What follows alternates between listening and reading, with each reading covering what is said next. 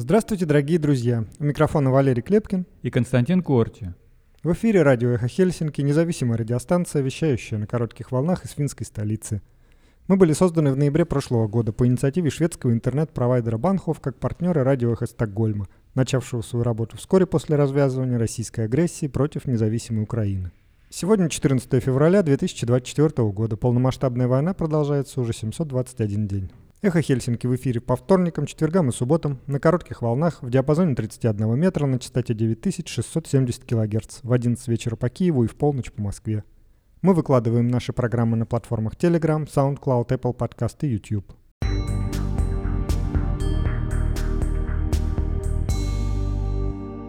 Сегодня в нашем выпуске. Вновь избранный президент теперь беспартийный. Александр Ступ решил продолжить традицию и вышел из своей партии перед вступлением в должность. Неделя забастовок продолжается. Расскажем подробнее, кто бастует во второй половине недели. В розыске Российского Министерства внутренних дел находится шесть финнов. Они воюют за Украину. В список также попала премьер-министр Эстонии Кая Калас. Я сражаюсь за угнетенных людей. Например, здесь, в Киевской области, совершали страшные вещи. Кроме того, идет война в защиту демократии и Европы. Топи Хухтала – один из двух десятков финских солдат, воюющих в Украине, рассказывает об этой войне. В результате ракетных ударов по Селидову погибли три человека, 12 ранены, сообщило Министерство внутренних дел Украины. Сегодня утром беспилотники Главного управления разведки Украины подбили российский большой десантный корабль «Цезарь Кунников». Культурному наследию Украины нанесен ущерб на 3,5 миллиарда долларов, констатировали в ООН. Путин подписал закон о конфискации имущества за военные фейки. Это безмозгло, это постыдно. Байден обрушился на Трампа за его речи о нежелании защищать союзников по НАТО. Около половины танкеров, перевозивших нефть из Российской Федерации, прекратили это делать из-за санкций США. Какой регион станет катализатором распада России? Беседа Людмилы Немиря, журналистом и историком Максимом Кузахметовым на канале Укрлайф ТВ.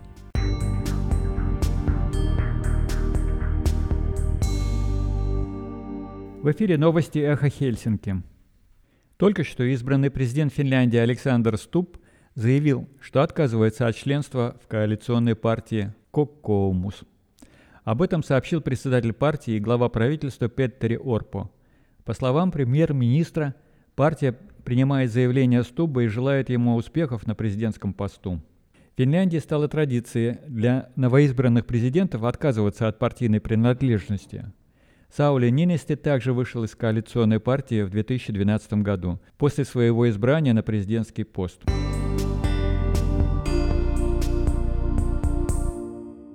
Политические забастовки в Финляндии сегодня распространились на магазины, транспорт и промышленность.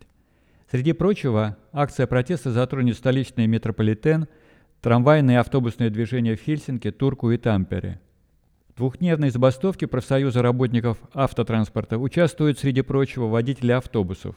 Забастовка затрагивает как местные маршруты, так и автобусы дальнего следования.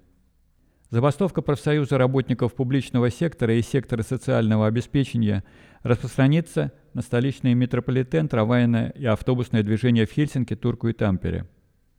Индустриальный профсоюз и профсоюз работников бумажной промышленности начинают трехдневную забастовку, которая затронет примерно 60 тысяч работников промышленности. Началась забастовка в логистических центрах торговли профсоюза работников сферы услуг. И во время нее в магазинах может не оказаться отдельных товаров.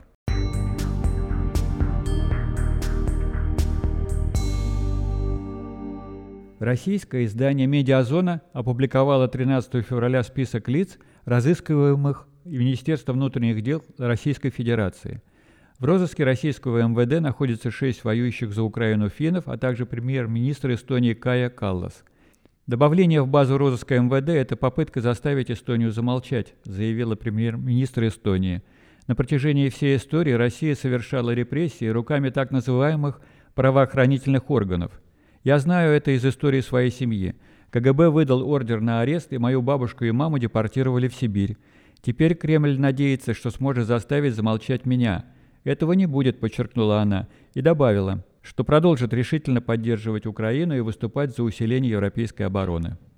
Медиазона собрала все карточки розыска из базы на сайте МВД и обнаружила также множество высокопоставленных украинских военных и сотни людей, которых следователи считают иностранными наемниками в рядах ВСУ. Вообще поиск довольно удобен. Там можно обнаружить интересную статистику по странам и возрастам. Еще за полтора года до вторжения в Украину глава Следственного комитета Александр Бастрыкин создал специальный отдел по так называемой денацификации. По его задумке, сотрудники этого отдела должны расследовать преступления, связанные с реабилитацией нацизма и искажением истории.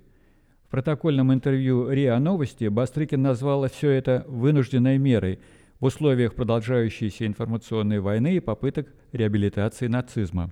С началом войны в Украине денацификация, как мы знаем, стала одним из предлогов для вторжения, и Бастрыкинский отдел быстро оказался завален работой. Медиазона собрала и изучила все карточки розыска, доступные на сайте МВД. По состоянию на начало февраля по уголовным делам разыскивалось 96 752 человека.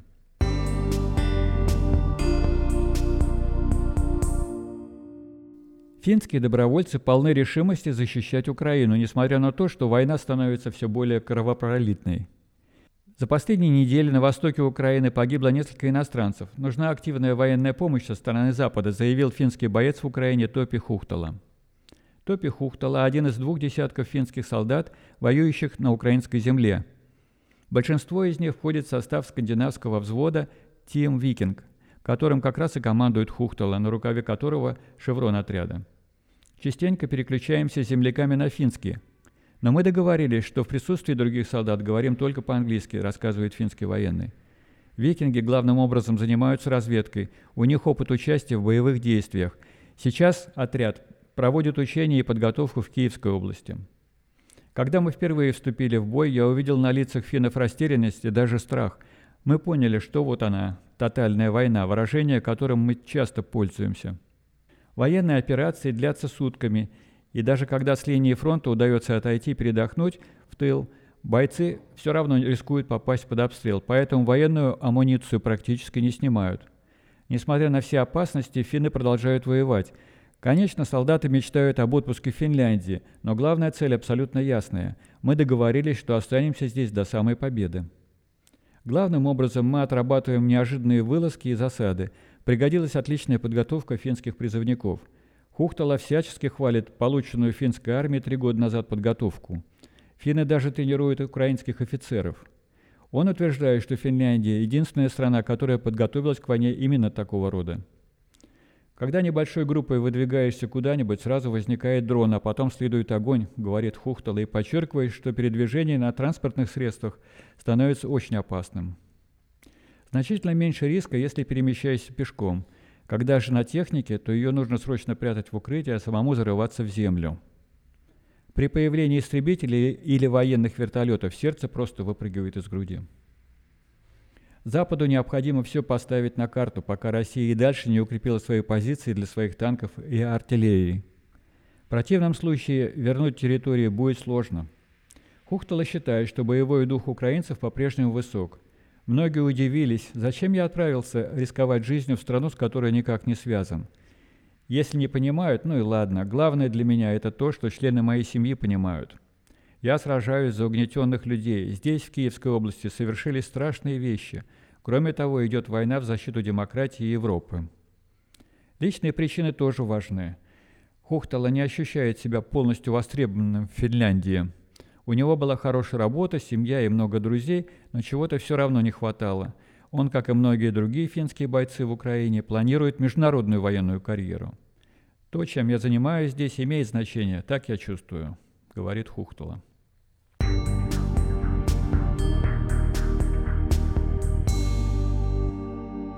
По данным Донецкой областной прокуратуры, в ночь на 14 февраля российские военные осуществили массированную ракетную атаку на город Селидово Донецкой области. В результате ракетных обстрелов повреждения получили медучреждение и жилой дом.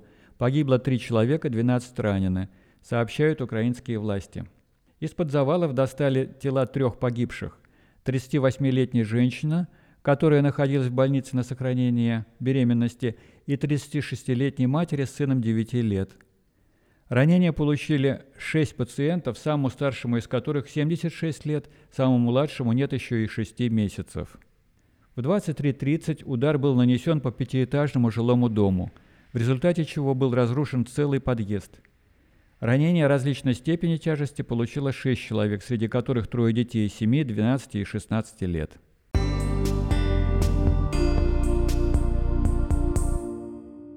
Сегодня утром беспилотники Главного управления разведки Украины подбили российский большой десантный корабль «Цезарь Кудников» в Черном море. Об этом сообщают источники украинских изданий «Суспельнее» и «Украинской правды» в ГУР Украины. Официально же представители Украины эту информацию пока не комментировали.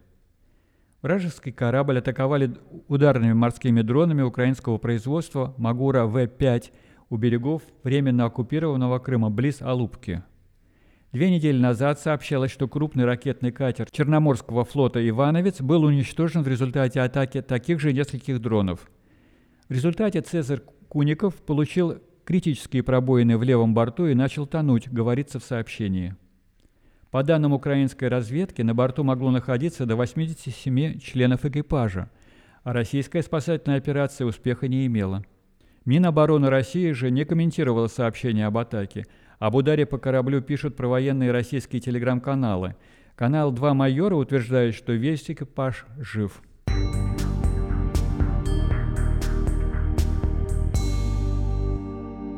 После начала полномасштабного вторжения к культурному наследству Украины был нанесен ущерб на сумму около 3,5 миллиардов долларов, сообщила ЮНЕСКО. Кроме того, по этим данным, сфера культуры и туризма после начала войны потеряла в общей сложности 19 миллиардов долларов доходов. По данным ЮНЕСКО, которая использовала спутниковые снимки для оценки ущерба, было разрушено около 5000 зданий, в том числе более 340 музеев, памятников, библиотек и религиозных объектов. Два объекта всемирного наследия ЮНЕСКО, средневековый центр Львова и исторический центр Одессы, оказались в числе наиболее пострадавших от российских ударов – Представитель организации в Украине Кьяра Деци Бардески особо отметила Спасо-Преображенский собор Одессы, который был серьезно поврежден в результате удара в июле прошлого года. Основанный в 1794 году и разрушенный советской властью в 1936, собор был восстановлен в 2000-х годах на частные пожертвования. По словам Бардески, собор имеет религиозную и духовную ценность для города, но использоваться больше не может.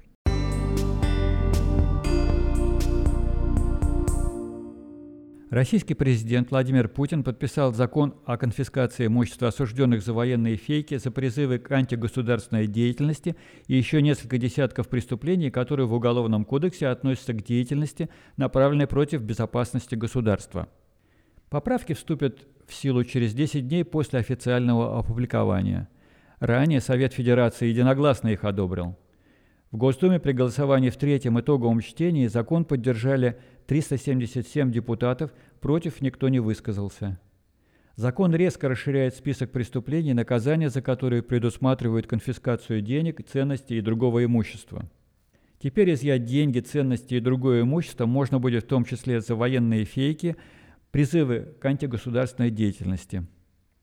За деятельность, направленную против безопасности Российской Федерации, смогут изымать деньги и другое имущество, используемое или предназначенное для совершения преступлений – Уголовным кодексом к такой деятельности относятся в частности диверсии, контрабанда, разглашение государственной тайны, участие в деятельности нежелательной организации, получение и дача взятки, неисполнение приказа, дезертирство. В общей сложности около 30 видов преступлений.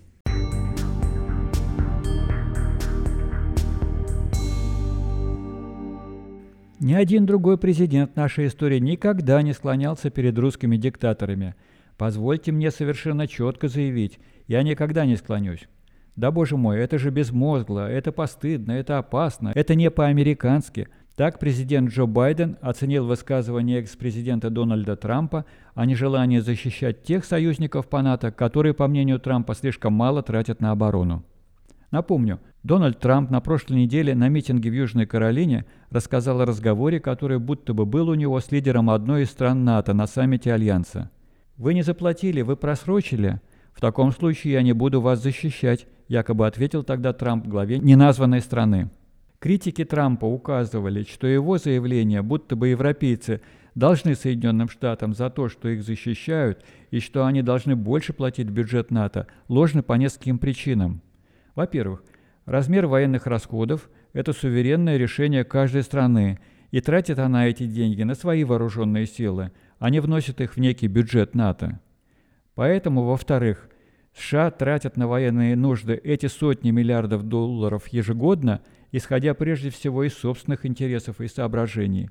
Никакие союзники по НАТО не заставляют их это делать. В-третьих, непосредственно на контингент и учения в Европе идет совсем небольшая доля военных расходов США.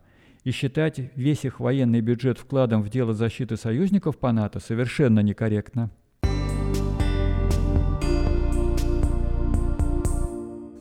Около половины танкеров, перевозивших нефть из Российской Федерации, прекратили это делать из-за санкций США. По данным агентства Bloomberg, лишь 18 из 50 танкеров, против которых США начали вводить санкции с октября прошлого года, продолжили погрузку топлива в России. Девять из них при этом участвовали в челночных перевозках, а три танкера, перевозивших нефть в Индию, не достигли пункта назначения и вернулись назад в Российскую Федерацию. Как минимум 21 танкер, подпавший под санкции США, простаивает, отмечает агентство.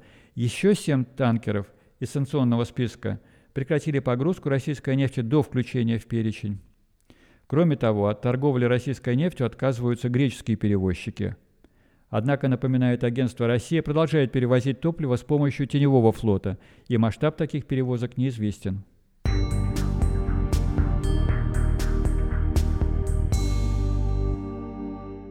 Вы слушаете радио «Эхо Хельсинки». Сейчас в эфире беседа Людмилы Немири с журналистом и историком Максимом Кузахметовым на канале Укрлайф ТВ, где они обсудили региональные конфликты в России и перспективы ее распада. Максим, э, вот последнее время э, в Украине э, мы стали чаще говорить о судьбе России. Давайте немного поговорим, как, как вам представляются, какие здесь могут быть модели, что может быть с Россией происходить в ближайшее время, как вы себе это понимаете?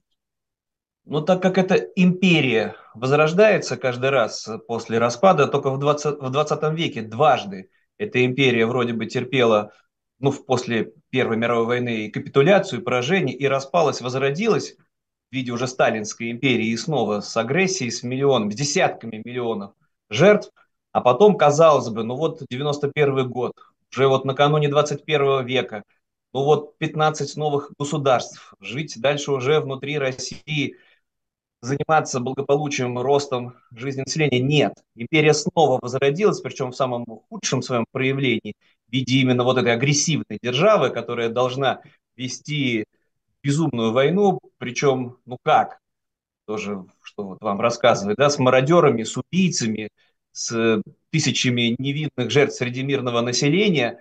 Ну и вывод такого государства вообще не должно существовать. Это вот в 21 веке безумное преступление, и очевидно, что да, эта империя должна быть разделена, если раньше я, как регионалист, петербуржец, мог вести такие теоретические разговоры среди вот своих соратников в Санкт-Петербурге, что мы заслужили лучшие доли, чем провинция в составе имперской Москвы, хотя бы там автономия, то теперь путь только один – раздел этой империи, может быть, и принудительный раздел на новые независимые государства, не обязательно национальная автономия. Да? Тут здесь просто я бы разделил деколонизация, это одна история, но здесь еще и вот раздел в том числе просто для того, чтобы у этой империи не было ресурсов в случае возрождения, в случае реваншизма какого-то, снова объединиться и снова напасть, все равно на кого.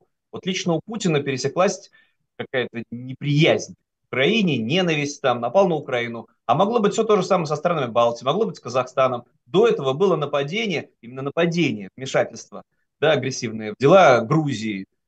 Ну и здесь э, я, да, вот, простите, что сразу перехожу к сути вопроса. Нет, только отлично, замечательно. Максим, ну давайте тогда немножко глубже об этом поговорим, потому что э, говорить о распаде России – это одно дело, это может быть э, легко, другое дело – понять, вот вы как историк, который изучали этот вопрос, да, вообще историю России и многое другое, насколько есть какие-то предпосылки для того, чтобы в принципе говорить о распаде России? И вы вот очень тонко заметили, что есть моменты деколонизации, есть, есть моменты распада. Да? Вот, и, и это тоже, мне кажется, очень важный аспект. Давайте здесь как-то разделим, как, как вы это видите. Империи распались э, уже все, которые существовали в 20 веке, могущественные, мощнейшие, вечные империи. Осталась последняя – это Российская Федерация, которая никакая не федерация, а именно империя. Ну, с оговорками еще Китай, но там своя специфическая история. Так вот, этот процесс он был бы объективен. Он мог бы пройти с распадом еще после 91 года, когда были очень сильные регионалистские движения, Дальневосточная республика, Уральская республика, а потом кровавые две войны в Чечне, то есть ее же силы надо было удержать в составе Российской Федерации, непонятно зачем. Просто вот чтобы была. Ну и все это держится только на крови до сих пор. Но это одна сторона, что объективно должна была распасться империя. Но теперь вот после 24 февраля 2022 года это просто вопрос безопасности Европы. Здесь нельзя будет оставлять Россию, она потерпит поражение, безусловно.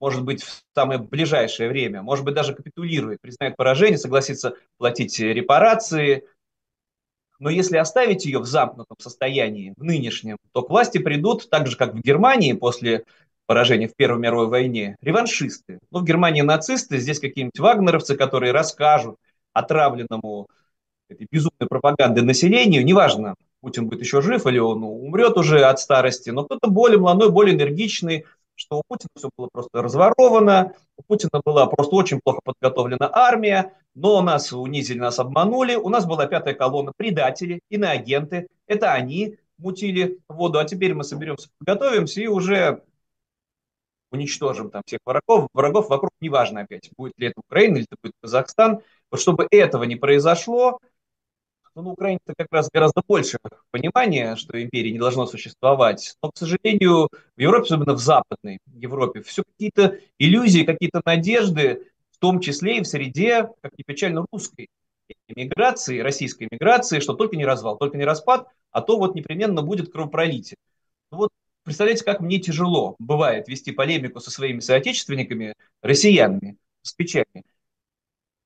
Что вам еще надо? Самое страшное уже произошло. Нет вот только не распад России, а то непременно будет кровопролитие. Да не будет. В 91 году распад Советского Союза, ну вот переходим к примерам, да, он же произошел в целом сравнительно мирно. На Украине началась какая-нибудь резня с национальными меньшинствами? Нет. В Белоруссии начались какие-то конфликты с соседями за передел границы? Нет. Конфликты возникли но либо на межнациональной или межконфессиональной почве где-то на окраинах. Я считаю вообще, везде, где могло полыхнуть, уже это произошло. Если там этот э, Карабах, который без конца приводит в пример, что если Россия начнет распадаться, будет сплошной Карабах. Нет, не будет, потому что и так до этого распалось. Э, но опять, я просто... Вы меня тогда корректируйте, если там надо будет э, в подробности с историческими аллюзиями или вот э, с настоящим временем. Во многом подпитывают, к сожалению, на Западе эти настроения, что нельзя допустить распада, вот те же политические мигранты, которые, да, вот противники путинского режима, но внутри себя, к несчастью, они такие же империалисты, ну, демократические империалисты, что вот без нас, видите ли, ведь эти национальные окраины, которые бедные, как же они будут жить? Что же они будут там есть? Вот они же, видите ли, дотационные. И это тоже все такое нелепое противоречие, но это больше к деколонизации, да, имеет отношение. Если вам вот э, такие сплошные убытки от этих э, национальных окраин, зачем тогда они вам, казалось бы? Потом я не понимаю, как будет решаться вопрос, ну тут же все искусственно формировалось. Есть чудесный анклав, название дурацкая Калининградская область, будущая Балтийская республика. Как вот там можно удерживать э, силой, или это плацдарм такой для будущего нападения, вторжения в Польшу или в Литву. Поэтому я считаю, что если ну, само по себе военное поражение станет мощным стимулом к распаду, начаться это может где угодно. Здесь опять-таки я бы привел вот сравнительно недавний пример с распадом Советского Союза в 1991 году. В авангарде были страны Балтии не самые крупные, не самые многочисленные по населению, но непримиримые по-своему. Всего вот три. ну еще вот Грузия там подключалась, что нам не, нужен, не нужна реформа Советского Союза. Мы хотим восстановить свою независимость, э, которая у нас когда-то была. И этого хватило для того, чтобы все рассыпалось и распалось. На Украине тогда, там же лидеры все были коммунистические. На Украине достаточно осторожно. Там, в Средней Азии вообще ничего не происходило. Вот не ходили там 100-тысячные демонстрации, требуем самоопределения. Вот у Шапе, например, или в Ашхабаде, уж пусть меня простят люди в Средней Азии, которые мечтали там, у них древнейшие государства по сравнению со всеми с нами. Но тем не менее, но были серьезные люди в Балтии. И тоже, если кровопролитие там и произошло, чем нас тоже пугают, события в Вильнюсе, события с Рижским ОМОНом, это все было инспирировано в первую очередь Москвой. Оттуда могли приходить команды, и даже до сих пор то, что вот тоже нелепое это образование на границе между Украиной и Молдавией, Приднестровской республикой, это все зловещая рука, зловещий след э, Москвы. Только из-за этого до сих пор там проблемы не урегулированы. Это в том числе, но все это раньше можно было говорить так, теоретически, путем переговоров, путем уступок или санкций. Но теперь видно, что все это безумие, безумие несчастью для меня. В голове ни одного только сумасшедшего Путина, который еще, к несчастью, из Петербурга, но миллионы людей в России отравлены. Сердца, если у них есть сердца, мозги, если у них есть мозги, и ненавистью, и пропагандой, и вот именно этим имперским духом. Мы великая, мы супернация – а Украины никогда и не было. Они искренне так говорят, и мне так э, говорят, поэтому принудительный раздел. Внешнее управление. Все это было тоже, простите, да, повторю, для тех, кто не в курсе.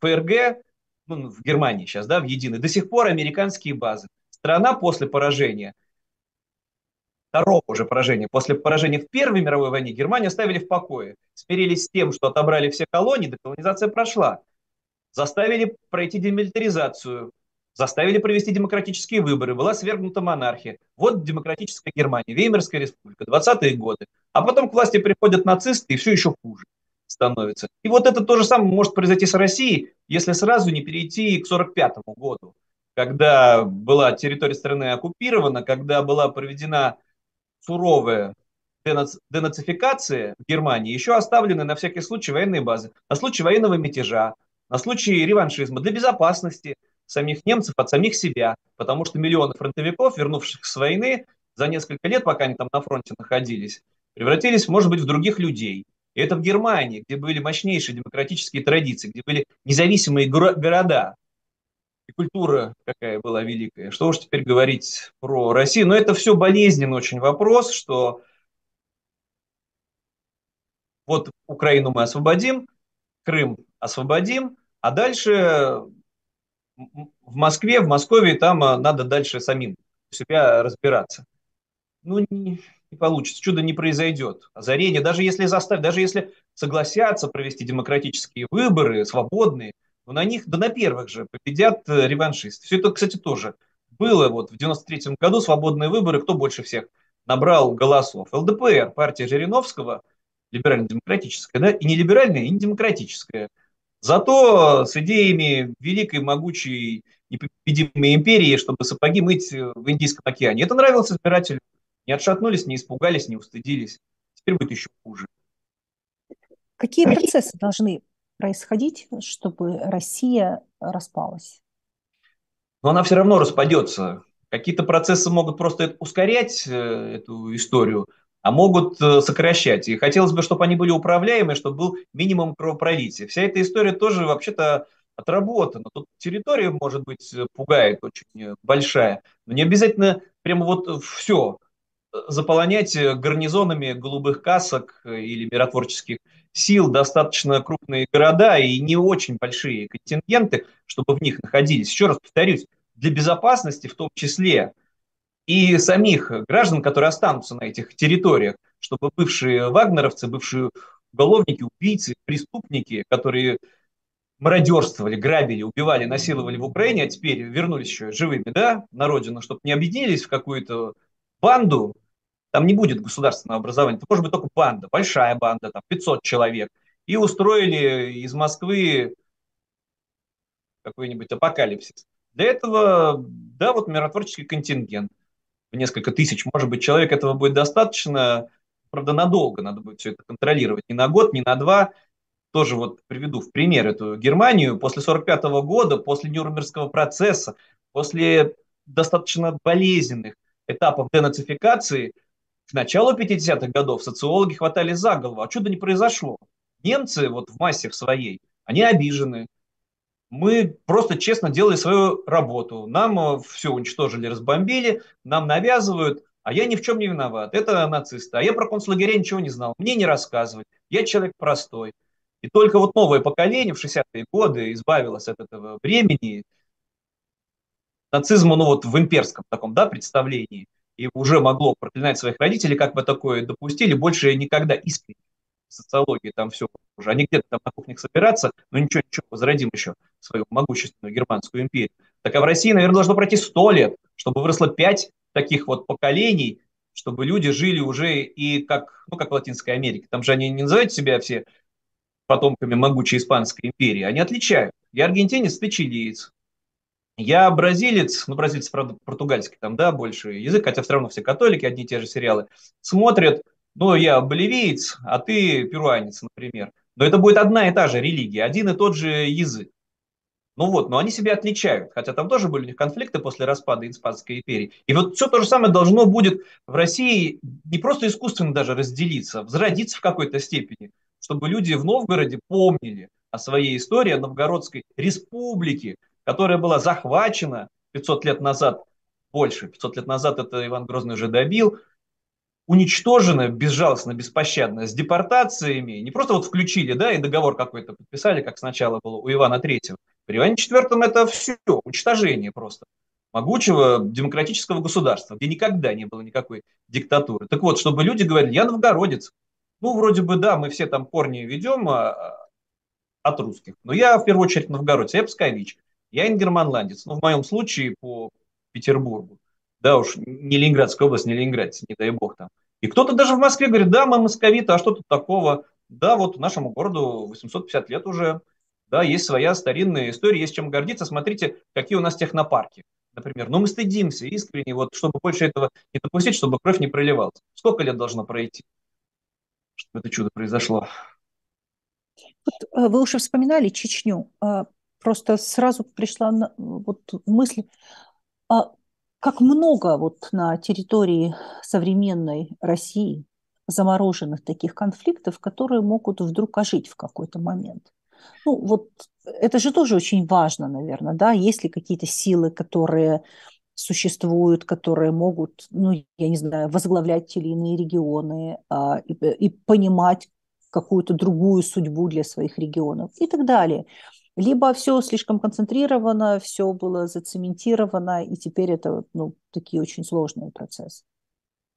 Вот Чечня, например, да, которая провозгласила, по сути, свою независимость еще 30 лет назад, даже немножко больше, ее не отпустили с кровью и с безумием и устроив там не какую-то образцово-показательную территорию, как они все время говорят, Новая Швейцария. Нет, дремучий средневековый феодализм с расправами, с убийствами во главе всего этого тоже преступник настоящий находится. Но вот, может быть, именно Чечня как раз-таки и превратится в этот очаг, из-за которого все и распадется. Совершенно, причем не обязательно из сознательного, да, что свободу народам Северного Кавказа, а из-за какого-то вот регионализма такого хуторского типа. Почему вот мы где-нибудь на Урале должны за все за это платить, и наши парни туда должны ехать погибать? Не надо.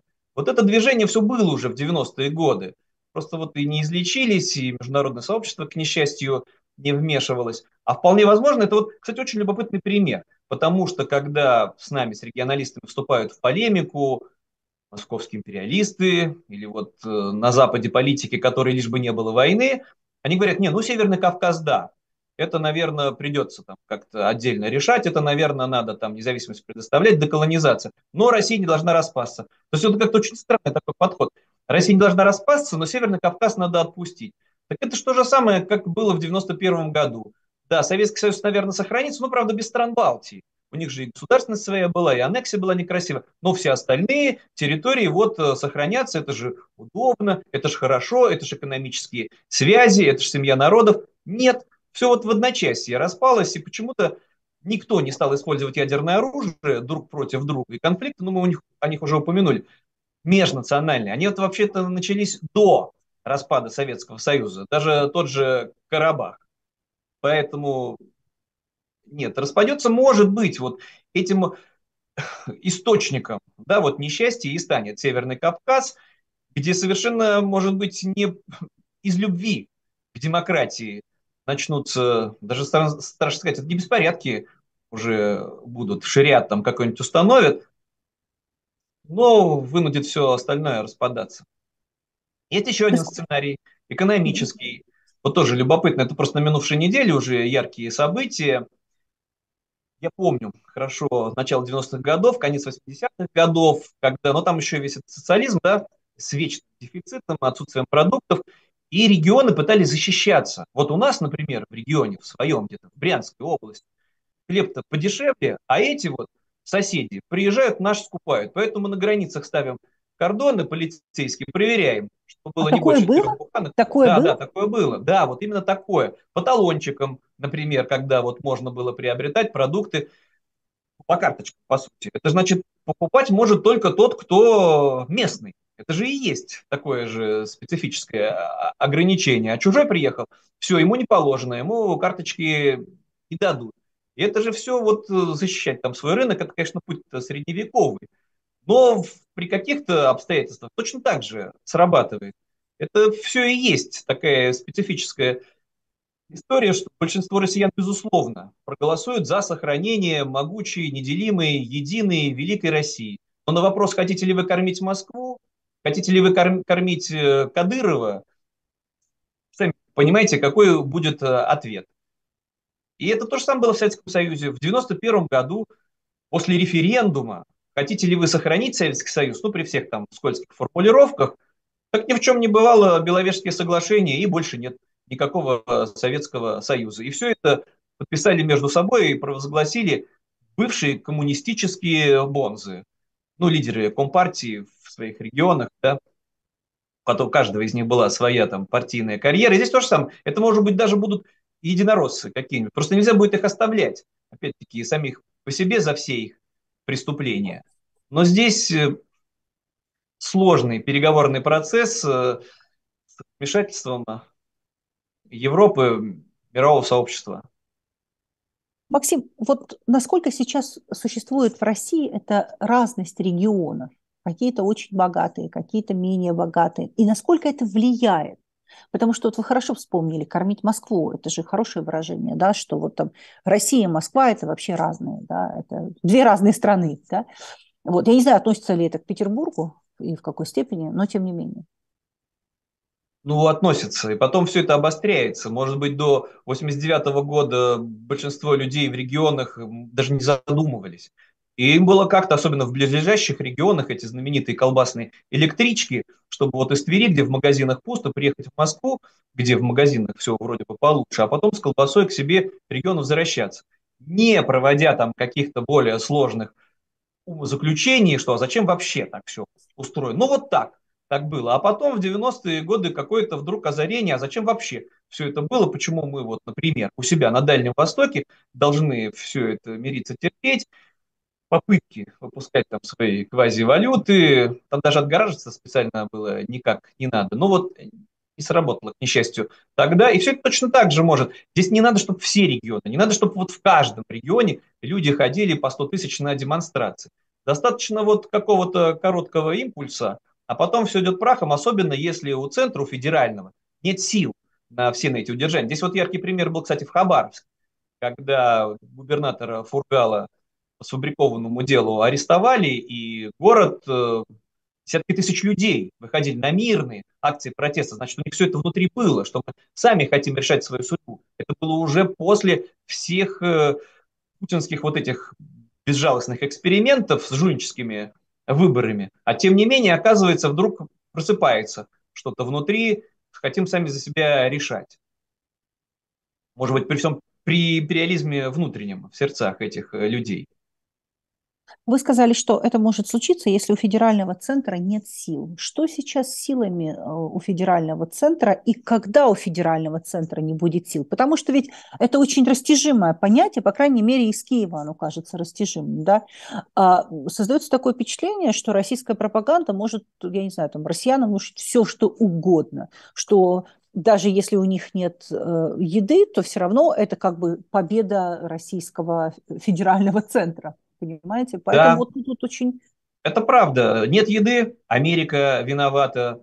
Наводнение – это климатическое оружие, засуха – это снова нам все откуда-то организовали. Ну ничего-ничего, затянем потуже пояса, и, и все, вот они в полурабском состоянии находятся, они внушают, что это потому, что покушаются на нашу свободу. Эта история в какой-то степени излечивается только десятилетиями внешнего управления и оккупации. Пусть меня простят э, те, кто считает, нет, надо просто, чтобы свободные выборы прошли, и тогда вот победят демократы. С чего вы взяли?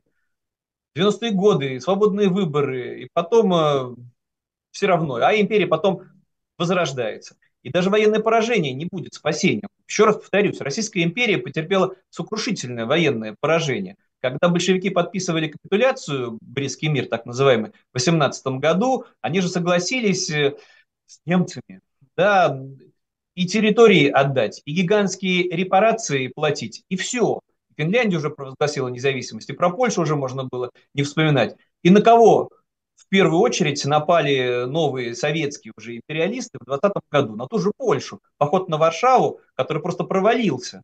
Но после этого не произошла социальная новая революция в советской уже России, да, чтобы свергнуть власть большевиков, а просто такие безумцы, диктаторы, людоеды, как Сталин, просто решили получше подготовиться. Подготовились за последующие годы уже, чтобы было танков больше всех э, в мире вместе взятых в Советском Союзе. И Украина не смогла тогда отстоять свою независимость, к несчастью. Ну, там, в первую очередь, наверное, внутренние были противоречия и конфликты. А дальше снова война. И все это повторится сколько бы вот со мной там, как бы меня не убеждали, нет-нет, теперь уже все, теперь то, что отрезвление наступит, теперь-то они поймут, что так воевать нельзя. До сих пор не произошло никакого отрезвления. Приезжают инвалиды в родные края, и, и, и матери снова отправляют своих э, сыновей, мужей, братьев, которые говорят, а что я могу поделать, повестка пришла. Я не верил, что такое может быть. Что ладно, там эти все контрактники до вот начала да, боевых действий, но мобилизация не, невозможно. Все, все известно уже. Есть доступ к информации даже для самых дремучих, казалось бы, россиян на нынешнем этапе. Это не сталинские времена, когда кроме газеты «Правда» и там радио «Точки» больше не было ничего. Есть э, доступ у любого, как мне казалось, к телеграм-каналам, где все есть с видео, с фактами, с этим невозможно спорить, не действует. Ну, на массы, я имею в виду, не действует все равно где-то там ослепленные, где-то отравленные или беспомощные. Со всеми теми ужасами, которым показывают, как вас в топку бросают, просто на убой. Ваши же эти бездарные генералы, хотя бы из-за этого бы задумались бы. Нет.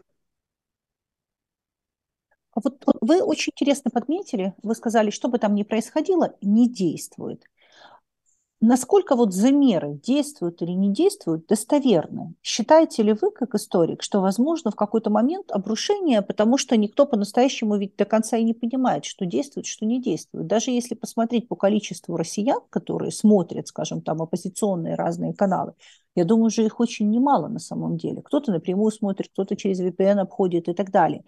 И, и в этом смысле вот эм, как можно замерить, насколько общество российское оно вот абсолютно, ну, скажем так, инфантильно или, может быть, делает вид, что инфантильно, или оно беспомощно, или делает вид, что оно беспомощно, или оно на самом деле там зреют какие-то процессы, которые просто накрыты крышкой, там что-то бурлит. Вот вы как историк, как вы оцениваете на по-настоящему, что может сейчас происходить в российском обществе? Потому что, наверное, все-таки это какая-то нелиней, нелинейная такая ситуация. Хотя, кто знает, не знаю. Ну, лично я скептически настроен, и ментально всей этой истории с внутренним рабством сотни лет, когда вот это было буквальное рабство. Миллионы, ну как подавляющее большинство населения были абсолютно бесправны в Российской империи, да, до отмены крепостного права. Это 1861 год в Лондоне, когда уже метро, а людей продают за деньги. И они беспомощны, потому что так было всегда. А потом сталинское рабство, где не продавали, но убивали, от тебя ничего не зависит. Э, колхозы – это же тоже такая форма рабства специфическая. Как от этого избавиться внутри себя через поколение? То есть надо прожить еще столько же, только уже в другом статусе, в статусе свободных людей, чтобы умерли прадедушки и прабабушки, которые вы внушали внукам, нет, без царя никак нельзя. Царь должен быть, должен быть добрый царь там, или без каких-то еще других скреп. Поэтому сами по себе замеры, может, ничего и не значили бы. В конце концов, в Германии в начале 1945 года какие можно было замеры проводить? Или как вот можно было укорять немцев? Что ж вы восстание не поднимете против своего Гитлера, который вас обрек на вот, это, на вот эти жуткие бомбардировки? Чего подобного же не происходило. И даже потом, как я вот уже сказал, уже после поражения, ведь там немцев ну, во всяком случае, ФРГ в процессе денацификации принудительно заставляли смотреть документальные фильмы о преступлениях нацистов. Заполняли анкеты, уволили всех учителей. И все равно чудо не происходило. И так в России вот получается, даже если все то же самое делать, а это можно делать только при внешнем правлении, внутри себя, чтобы каждый посмотрел документальный фильм подробный про преступления в Буче, чудовищные преступления, да, в Ирпене, чтобы вот посмотрел, что потом еще как немцев заставляли принимать участие в эксгумации, да, трупов возили в концлагеря, как они там падали в обморок, а потом возвращались, отдышавшись, придут в себя, а лично я не виноват все равно. А я лично в этом не участвовал. И, как я уже сказал, новое поколение только должно вырасти. А здесь даже не факт, что кто-то будет вот этим заниматься не где-то издалека, в телеграм-канале, ну, может, даже по Первому каналу, покажут какой-то документальный фильм про преступление. В конце концов, в 90-е годы тоже показывали про те ужасы, которые творились в Чечне. Ну, дальше будет свои дела, ребенка в садик отвезти, сходить это продуктов подешевле найти, комедию посмотреть смешную. Ну и как от этого освободиться? А потом, вроде как прошло какое-то время, да все было не так уж и справедливо, да мы же хорошие, да Украины никогда и не было. Вообще-то это дедушка Ленин ее придумал, им все, все подарил, а они вообще все по указке из Вашингтона действуют. И это все безумие в головах у людей совершенно искреннее, у многих пожизненно. Они не излечатся, они не скажут, я виноват, я раскаиваюсь, я был слеп, теперь я прозрел. С чего бы вот вдруг это произойдет? Вот из того, что вы сейчас сказали, получается, что, что Путин, он абсолютно вписался в эту идеологию. Или это он развил ее, эту за последние, вот там сколько он правит, эту имперские эти устремления. Вот какое здесь соотношение, роль Путина во всей этой истории? Ну, к несчастью, при всем его личном э, безумии, да, агрессивности, он же сам по себе очень трусливый человек, бездарный. Но внешняя агрессия – это совершенно другое много диктаторских режимов, но чтобы начать войну против другого государства, ни Северная Корея этим не занимались, ни этот Лукашенко, картофельный диктатор, не занимался, ни десятки латиноамериканских диктаторов, только в самом крайнем случае, да, могли быть какие-то конфликты. А вот так вот, чтобы с э, бомбардировщиками, чтобы с баллистическими ракетами, ну как все это можно терпеть? Но вы правы, он получил, он в том числе, да, выражал э, чаяние миллионов своих соотечественников, для которых это все было нормально, которые искренне ходили, ну, как мне казалось, там какие-то сумасшедшие, смотреть можем повторить. Вот у меня в родном моем Петербурге, там, в Ленинграде, когда все эти слезы на 9 мая, только что не война, потому что у меня пережила блокаду по материнской линии только одна бабушка, потому что она оказалась в эвакуации. Все остальные, кто Петербурге, в Ленинграде еще было, все умерли от голода. Поэтому все, вот только что не было. И потом в Петербурге люди ходят, можем повторить, раздеваются этими георгиевскими ленточками. Вот как здорово, вот как мы там всех сделали. Вот снова там пойдем на Берлин. Ну что такое? Может быть, в 21 веке. После значит, не подействовало. Отрезвление даже тогда не наступило, когда вот в каждой семье советской, да, там еще, тот э, стал жертвой. Значит, только чтобы не было войны и несчастья там она принесла. Нет, а потом снова все это откуда-то из глубин вот э, вылезает и с агрессией, и со злорадством, и с удовольствием еще. И даже сейчас, вот, ну, казалось бы, ну, вот бомбардировки уже российской территории, ну, артобстрелы, да, диверсанты приходят. Тут аж отшатнулись бы, боже мой, как же такое, вот, ну, причинно-следственная связь какая должна была бы сработать? Нет. Дайте нам срочно оружие защититься. А, а, от, от агрессоров. На нас напали. Ой-ой-ой, как же такое несчастье, срочно пришлите нам защитников, граница-то дырявая. Ну, простите, вот приходится так, все эмоционально. Для меня много откровений про вот моих соотечественников за последние несколько лет, в том числе и с психологическими вот этими проблемами, ну, скорее, психиатрическими. Когда, да, приходится признать, и рабская психология, и имперский менталитет, все это реальность, с которой можно справиться, еще раз повторюсь, вот э, после военного поражения с внешним управлением. Я, в отличие от э, да, в первую очередь оппозиционеров, известных, влиятельных, с которыми там считаются, ведут переговоры, никаких иллюзий не питаю, что главное демократические выборы провести на переходный период, как-то переформатировать Россию, чтобы с федерацией все было получше. Это все мне напоминает, ну, исторической аналогии с крахом 17-18 годов, когда хорошие, образованные люди в вот, переходный период, да, временное правительство, ездили вести переговоры с Радой, Керенской, например, да, говорил, ну все, теперь-то мы уже разрешим вам издавать книжки на украинском языке, теперь можно. Да, но империя-то должна быть единой и неделимой, даже когда республикой провозгласили, с какой досадой вот Финляндия независимость получила. Не, ну а какая там Латвия, Эстония? Это вообще смешно. У них же и не было никогда независимости. И это были толстовцы, многие, ну как князь Львов, первый председатель Временного правительства, образованнейший человек, гуманист, который считал, что сейчас как-то вот народное самоуправление, теперь-то люди свободны, теперь сами себе выбираете власть. Не сработало вот э, тогда. И все равно очень быстро империализм, еще более кровавый, еще более безумный, чем царский. Но тогда и не было международных сил. Точнее, там Антанта была, но не хотела вмешиваться после гражданской войны. Казалось, что ну, как-то сами себя там съедят эти большевики. Такие были тоже наивные иллюзии. А раз из них победил самый тупой Сталин, самый бездарный, самый ничтожный, ну, значит, и, и подавно все будет обречено. Это я вот э, много читал мигрантскую литературу, вот тоже черная страница с Голдомором истории Украины, ну, Голдомор, то есть вот этот голод, во время коллективизации, он же был не только на территории Украины, в Казахстане был тоже драматический. Так вот, а люди сидят в эмиграции и пишут друг другу в газетах, ну теперь-то все. Теперь-то все поняли, какой это безумный режим, люди умирают миллионы, ну теперь все, или он рухнет, всех голодов заморим, или все-таки поднимется там глобальное народное восстание. Нет. После этого 1937 год, большой террор, безумный, бессмысленный, а потом еще и Вторая мировая война – которая была развязана при самой активнейшей поддержке, да, в принципе, и одним из инициаторов ее и был.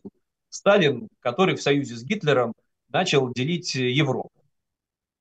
Все это, и все это может повториться. Если вот замкнуть после поражения, после военного поражения Россию внутри себя, санкции еще какие-нибудь снять на обещание провести выборы и радоваться. Максим, еще два важных вопроса. Вот первый вопрос – это распад ядерного государства. Именно это и беспокоит, по большому счету, вы же лучше меня знаете, западные страны. Вот как вы бы это прокомментировали? Ну, разделю тоже на некоторые части. Ядерных испытаний не проводилось больше 30 лет. В каком все это состоянии находится в той системе власти, которую создал Путин, где все разворовано – где коррупция чудовищная, и самые главные коррупционеры, они, как правило, все в погонах и есть, я иллюзий не питаю. Я когда-то служил в советской армии и видел, как тогда уже, в той еще могущественной империи, все было запущено, разворовано, допотопное. Ну вот, это одна сторона, что я не считаю, что это какое-то, может быть, там страшное оружие, потом кроме зарядов нужны еще носители, самолеты практически безнадежно, все они сбиваются, подводных лодок очень мало – остается, ну, вот баллистические ракеты, которые тоже сбиваются так уж и много, и самое страшное – это тактическое ядерное оружие, с которым сложно бороться. Ну, грубо говоря, из пушек можно выстрелить снарядом не очень большой мощности, километров на 30, на 40, но это, по сути, все равно бомбить себя. Это ничего не изменит.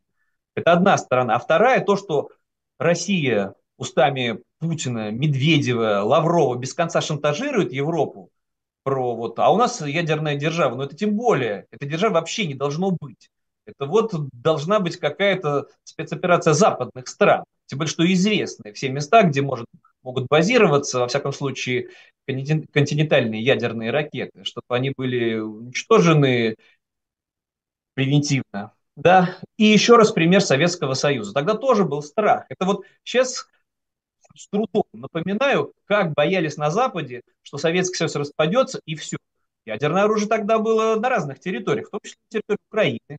Оно находилось, в том числе на территории Казахстана находилось. А почему-то вот не начался какой-то ядерный апокалипсис. А вот потом, оказывается, как-то договорились. Ну, сейчас это, опять-таки, в условиях военного поражения, это должно быть одно из безусловных условий капитуляции. Денукле... Денуклеаризация ядерного оружия. И кто сопротивляется? Это вот к моему ужасу московские либералы, вот Дмитрий Гудков, например, который говорит, нет, это исключено, нет, ядерного оружия, ядерный потенциал это очень важно, это оружие сдерживания, а у нас Китай под боком.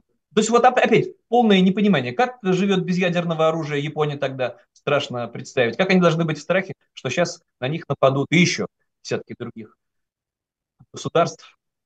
Нет, ядерное оружие не должно пугать. Но это, кстати, тоже один из сценариев. Давайте его тоже озвучим. Если вдруг в силу какого-то безумия Путин нажмет пресловутую красную кнопку, что-то сработает, что-то полетит, тут я уж надеюсь, все иллюзии развеются, на Западе все уже перестанут надеяться на мирное урегулирование, причем вообще неважно куда, да, Путин готов запустить э, ракету с ядерной боеголовкой, но тут все, тут уже точно надо вводить войска со всех сторон, делить на части, принудительно оккупационная администрация, все уже по полному сценарию 1945 года. Не знаю, придется ли брать штурмом Москву или там сразу разбегутся. Это вот, кстати, тоже вот вы сказали, потенциал э, прочности режима надо отдельно говориться. Путин в самую последнюю очередь отправит на фронт вот этих вот, ну, как мы их называли, космонавтов, всех этих негодяев в бронежилетах, в черных шлемах, с дубинками, агрессивных э, садистов, которые наняты десятками тысяч, и в Москве, и в моем родном Санкт-Петербурге, они никуда не поедут, ни на какой фронт. Они будут вот там десятками тысяч сторожить в Москве на Тверской или на Красной площади, в Петербурге, на Дворцовой площади, на Невском проспекте, придумывать себе работу, что там вот кто-то сейчас может э, выйти, видите ли, в одиночный пикет. Это и есть надежды и опора режима Путина. Я не знаю, как они будут оборону держать, все эти тоже трусоватые по-своему негодяи. Но внутри не придется надеяться на то, что вот э, волна народного гнева или там миллионы демонстрация свергнет. Тем более теперь, когда не меньше миллиона россиян покинули страну, в том числе и ну, пассионарии, да, те, кто мог собрать, сплотить людей, пойти, грубо говоря, впереди этих колонн, либо они находятся в тюрьме, как Яшин, Навальный, Карамурза. Поэтому я понимаю, когда достаточно злое мне говорят, вы сами должны расправиться со своим диктаторским режимом, почему мы, мы украинцы, или мы литовцы, или мы поляки, должны за вас это делать. Но на сегодняшний день это уже вопрос не абстрактного диктаторского государства, которое потенциально представляет угрозу, как Северная Корея, а государства-агрессора, которое еще и не собирается сдаваться на сегодняшний день. Даже не пытается вести какие-то переговоры, а все, все продолжается сумасшедший ультиматум. Как ни в чем не бывало, Киеву предъявляется, нет, вы там отдайте нам все,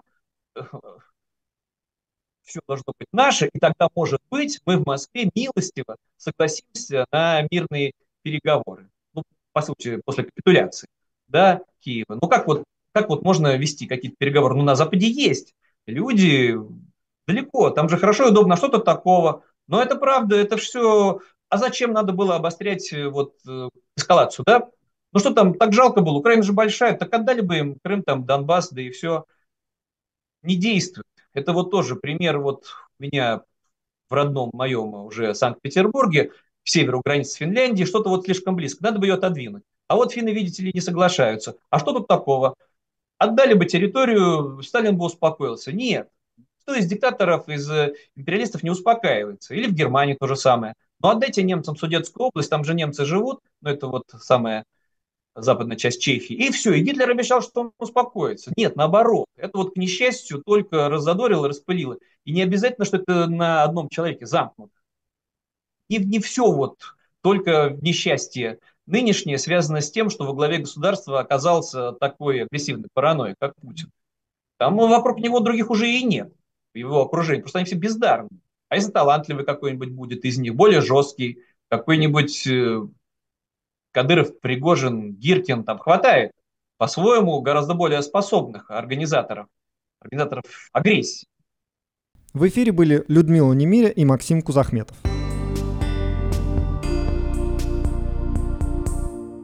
Наша сегодняшняя программа подошла к концу. Напомню, что «Эхо Хельсинки» в эфире по вторникам, четвергам и субботам на коротких волнах в диапазоне 31 метра на частоте 9670 кГц. В 11 вечера по Киеву и в полночь по Москве. Мы выкладываем наши программы на платформах Telegram, SoundCloud, Apple подкасты и YouTube. Сегодня мы празднуем День друга, Устеван Тайва. Цените любимых и близких и не забудьте их поздравить. Всего вам доброго и до новых встреч в эфире. С вами были Валерий Клепкин и Константин Куорти. До свидания. Hyvää ystävänpäivää. До свидания.